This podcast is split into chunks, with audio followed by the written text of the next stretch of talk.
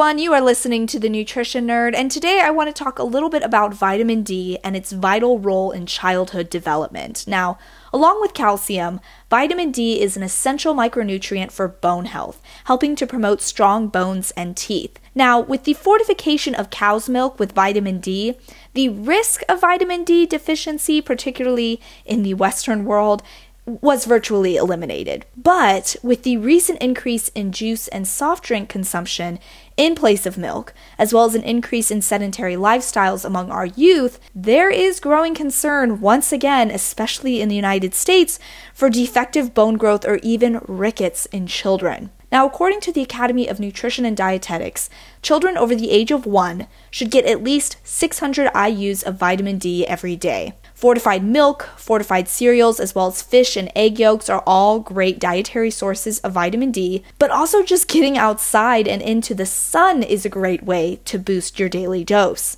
Also, supplements are available, but it is worth discussing with your doctor first if such measures for your child specifically are necessary. And then, something else worth noting is that some populations are going to be more at risk of developing a deficiency than others.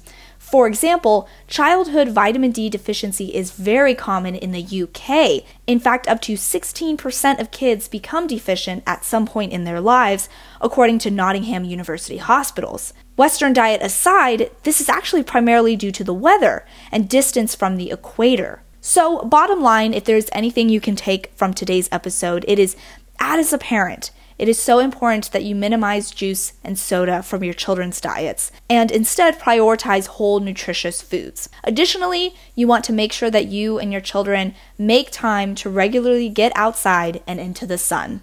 This has been the Nutrition Nerd. Hopefully, you learned something new today, and I will catch you in the next one.